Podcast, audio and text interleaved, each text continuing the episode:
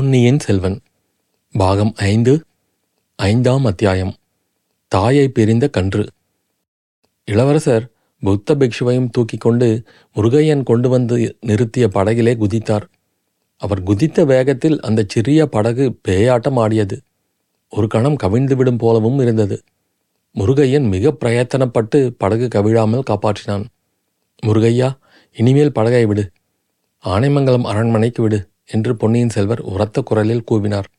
அச்சமயம் உச்சநிலையை அடைந்திருந்த புயற்காற்றும் புயலில் பொங்கி வந்த கடலும் போட்ட இரைச்சலினால் அவர் கூறியது முருகையன் காதில் விழவில்லை. ஆயினும் இளவரசரின் முகத்தோற்றத்திலிருந்து அவருடைய விருப்பத்தை அறிந்து கொண்ட முருகையன் படகைச் செலுத்தத் தொடங்கினான். சூடாமணி விகாரத்தின் முழுகிக் கொண்டிருந்த மண்டபச் சிகரங்களின் மீதும் புத்தர் சிலைகளின் மீதும் மோதாமல் படகைச் செலுத்துவது மிகவும் கடினமாயிருந்தது. முருகையன் பெரும் புயலிலும் சுழிக்காற்றிலும் நடுக்கடலில் படகு செலுத்தி பழக்கப்பட்டவனாதலால் வெகு லாவகமாக செலுத்தி கொண்டு போனான். அதை பார்த்து இளவரசர் வியந்தார். அவனுக்கு சற்று உதவி செய்யலாம் என்று அவருக்கு தோன்றியது. ஆனால் புத்த பிக்ஷுவை பிடித்திருந்த பிடியை விட்டுவிட தயங்கினார். அதற்கு ஏற்றாற்போல் திடீரென்று பிக்ஷு இளவரசருடைய பிடியிலிருந்து விடுவித்துக் கொள்ள பிரயத்தனம் செய்தார். அச்சமயம் படகு புத்த பகவானின் சிலையின் அருகே போய்க் கொண்டிருந்தது. இப்போது கடல் வெள்ளம் அச்சிலையின் கண்கள் வரை ஏறியிருந்தது. இன்னும் சில நிமிடத்தில் சிலையே மூழ்கிவிடும் என்பதில் ஐயமில்லை. இளவரசர் பிக்ஷுவை இறுக பிடித்து கொண்டார். பார்ப்பதற்கு மிக மென்மையான தேகம் உடையவராக காணப்பட்ட இளவரசரின் கரங்களில் எவ்வளவு வலிமை இருந்தது என்பதை அறிந்து பிக்ஷு வியந்தார் என்பதை அவருடைய முகத்தோற்றம் காட்டியது. நெஞ்சிலே உரம் இருந்தால் உடலிலும் வலிமை உண்டாகும் போலும் இத்தனைக்கும் பல நாள் சுரத்தினால் மெலிந்திருந்த உடம்பு. புத்தரின் சிலையை தாண்டி படகு போயிற்று. முழுகிக் கொண்டிருந்த அச்சிலையை பிக்ஷு பார்த்து கொண்டே இருந்தார். சிலை விரைவில் மறைந்தது. பிக்ஷுவின் கண்களில் தாரை தாரையாக கண்ணீர் பெருகியது. இளவரசே என்ன காரியம் செய்தீர்? என்றார் பிக்ஷு. அவருடைய உதடுகளின் அசைவிலிருந்து என்ன சொல்கிறார் என்பதை தெரிந்து கொண்ட இளவரசர் பிக்ஷுவின் காதில் அருகில் குனிந்து சுவாமி அந்த கேள்வியை நான் அல்லவா கேட்க வேண்டும்? என்ன காரியம் செய்ய துணிந்தீர்கள்? என்றார். இளவரசே இந்த விகாரம் ஐநூறு ஆண்டுகளுக்கு முன்னாலிருந்து இங்கே இருந்து வருகிறது. மகானாகிய தர்மபாத முனிவரின் காலத்திலே கூட இருந்தது. வீர சைவர்களான பல்லவ சக்கரவர்த்திகள் இதை அழிக்காமல் விட்டு வைத்தார்கள். அப்படிப்பட்ட புராதன விகாரம் என் காலத்தில் என் கண்முன்னால் மூழ்கிவிட்டது. செங்கல் திருப்பணியிலான இந்த விகாரம் இந்த கடல் வெள்ளத்துக்கு தப்ப முடியாது. வெள்ளம் அடிந்த பிறகு சில குட்டிச்சுவர்களே மிச்சமாயிருக்கும். விகாரம் போன பிறகு நான் மட்டும் இதற்காக உயிரோடு இருக்க வேண்டும் என்றார் பிக்ஷு. விகாரம் இடிந்து அழிந்தால் மறுபடியும் திருப்பணி செய்து கட்டிக்கொள்ளலாம் புத்த பகவானுடைய சித்தம் இருந்தால் நானே திரும்பவும் கட்டி கொடுப்பேன். தாங்கள் போய்விட்டால் என்னால் தங்களை திருப்பி கொண்டு வர முடியாதே என்றார் இளவரசர் அருள்மொழிவர்மர். கடலும் புயலும் சேர்ந்து போட்ட இறைச்சலினால் அவர்களால் மேலும் தொடர்ந்து விவாதம் செய்ய முடியவில்லை. மற்றும் சுற்றுப்புறங்களில் நாலாபுறத்திலும் அவர்கள் கண்ட கோரக் காட்சிகள் அவர்களை பேச முடியாதபடி செய்துவிட்டன. முறிந்த பாய்மரங்களுடனே பெரிய பெரிய நாவாய்களும் சின்னஞ்சிறு மீன் பிடிக்கும் படகுகளும் கடற்பக்கத்திலிருந்து கரையை நோக்கி வந்து கொண்டிருந்தன. அவற்றில் பல கரை தட்டியும் கட்டிடங்களின் மேல் மோதியும் பேயாட்டம் ஆடிய மரங்களின் மீது இடித்துக்கொண்டும் சுக்கு நூறாக நொறுங்கி விழுந்தன. பெருங்காற்றில் வீடுகளின் கூரைகள் அப்படியே பீத்து கொண்டு பறந்து சென்று வெள்ளத்தில் விழுந்தன. வேறு சில கூரைகள் மிதந்து கொண்டிருந்தன. அவற்றில் சிலவற்றில் மனிதர்கள் மிகுந்த சிரமத்துடன் தொத்திக் கொண்டிருந்தார்கள். ஓவென்று அவர்கள் ஓலமிட்டு கொண்டிருந்தார்கள். பெரிய பெரிய மரங்கள் காற்றில் முறிந்து விழுந்தன. முறிந்த மரங்களில் சில மிதந்து மிதந்து சென்றன. மிதந்த மரங்களை பிடித்துக்கொண்டு சில மனிதர்கள் உயிர் தப்ப முயன்றார்கள். ஆடு மாடுகள் வெள்ளத்தில் அலறிக்கொண்டு மிதந்து சென்றன. இத்தகைய கோரமான காட்சிகளை பார்த்து பார்த்து இளவரசரும் பிக்ஷுவும் மனம் கசிந்தார்கள். அந்த நிலைமையில் தங்களால் ஒன்றும் உதவி செய்ய முடியவில்லையே என்ற எண்ணம் அவர்களுடைய வேதனையை அதிகப்படுத்தியது. முருகையன் அப்பால் இப்பால் பார்க்காமல் படகை சர்வ ஜாக்கிரதையாக செலுத்தி கொண்டு சென்றான். சூடாமணி விகாரம் நாகைப்பட்டினத்தில் கடற்கரை ஓரமாக இருந்தது. அங்கிருந்து கால்வாய் சிறிது தூரம் வரையில் தெற்கு திசையை நோக்கி சென்றது. பிறகு தென்மேற்காக அரைக்காதம் காதம் வரையில் சென்று அங்கிருந்து மீண்டும் திரும்பி தென் திசையில் நேராக சென்றது. இந்த இரண்டாவது திருப்பத்தின் முனையிலேதான் ஆனைமங்கலம் அரண்மனை இருந்தது. வழி நடுவில் இருந்த நந்தி மண்டபத்தின் அருகில் படகு வந்தபோது நந்தி முழுதும் முழுகியிருந்தது மட்டுமில்லாமல் மேல் மண்டபத்தின் விளிம்பை தொட்டுக்கொண்டு வெள்ளம் சென்றது. மண்டபத்துக்கு அப்பால் நாலாபுறமும் பரவியிருந்த தென்னந்தோப்புகளில் முக்கால்வாசி மரங்கள் காற்றினால் முறிந்து விழுந்துவிட்டன. மிஞ்சியிருந்த மரங்களின் உச்சியில் மட்டைகள் ஆடியது தலைவெறி கோலமாக பேய்கள் ஆடுவது போல் இருந்தது. அவற்றில் சில மட்டைகள் காற்றினால் பீய்க்கப்பட்டு வெகு தூரத்துக்கு அப்பால் சென்று விழுந்தன. நந்தி மண்டபத்தின் உச்சியில் தாயை பிரிந்த கன்றுக்குட்டி ஒன்று எப்படியோ வந்து தொத்திக் கொண்டிருந்தது. அது நாலாபுறமும் பார்த்து பார்த்து மிரண்டு விழித்தது. உடம்பை அடிக்கடி சிலிர்த்து கொண்டது. அதன் கால்கள் நடுங்கிக் கொண்டிருந்தன.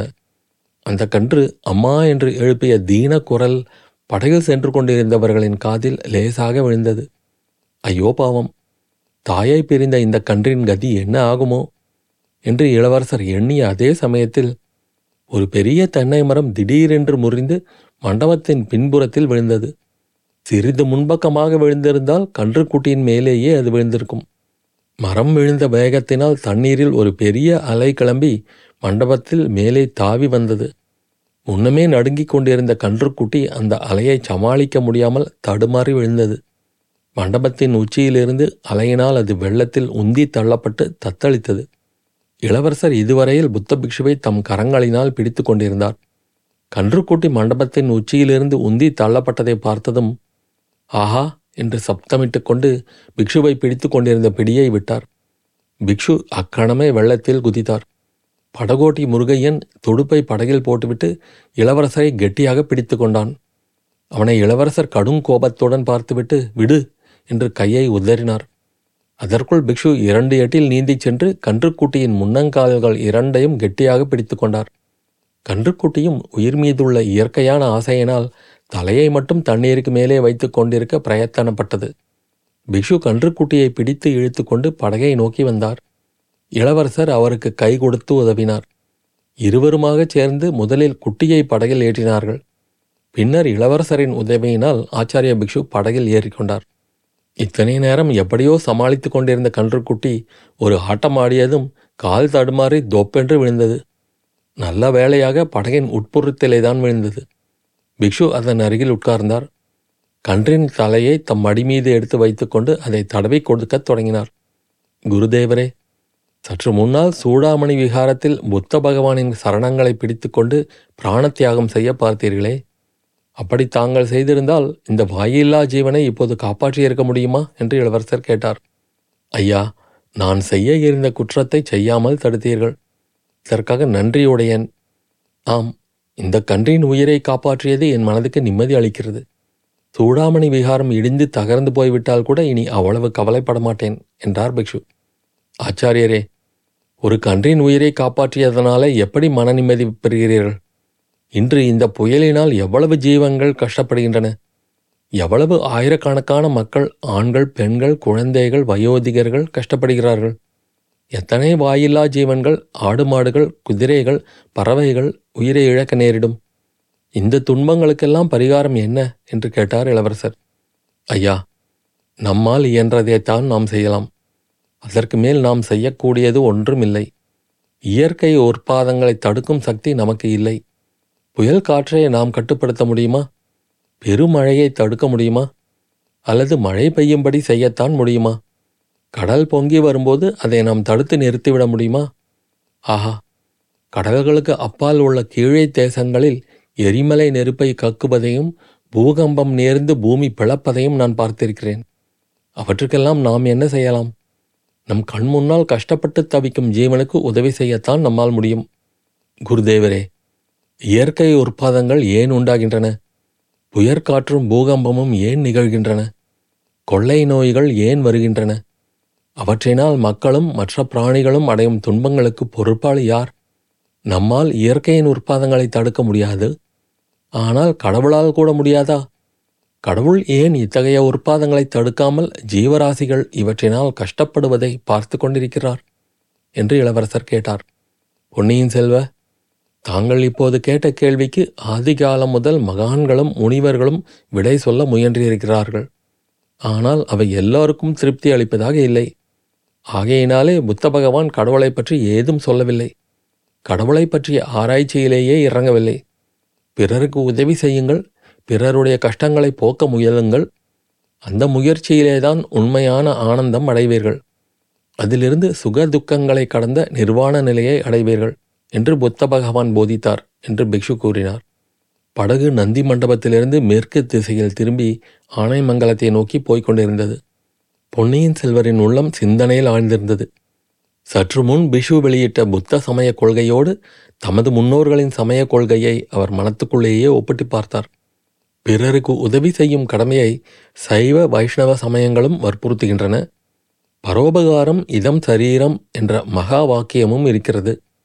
ஆனால் அதே சமயத்தில் கடவுளிடம் நம்பிக்கை வைத்து பக்தி செய்யும் கடமையையும் நம் முன்னோர்கள் வற்புறுத்தி இருக்கிறார்கள் கடவுளை சம்ஹாரமூர்த்தியான ருத்ரனாகவும் கருணாமூர்த்தியான மகாவிஷ்ணுவாகவும் உருவம் கொடுத்து போற்றியிருக்கிறார்கள்.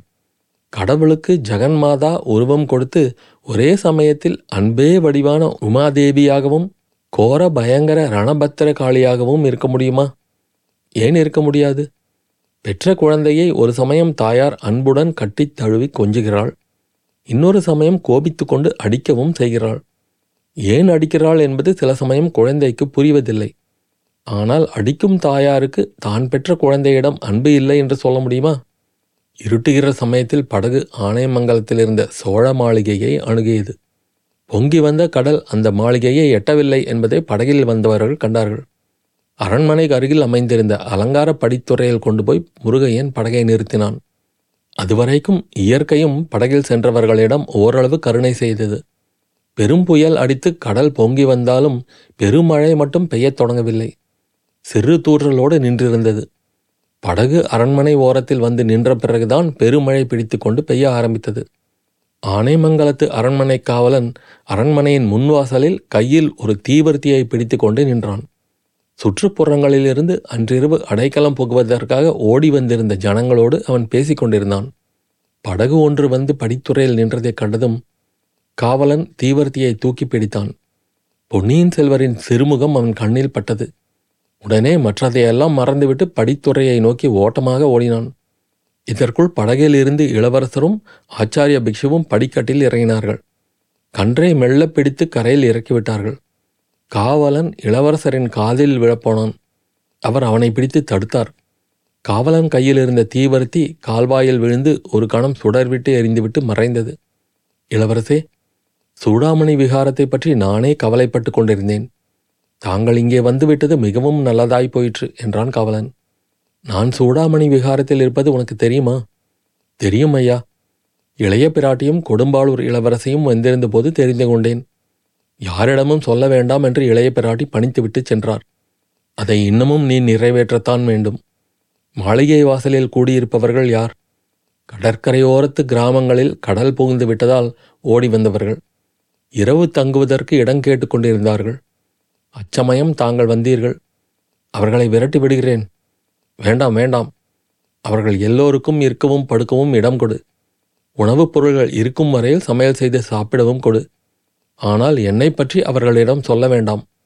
உன் தீவிரத்தி கால்வாயில் விழுந்து அணைந்ததும் நல்லதாய் போயிற்று.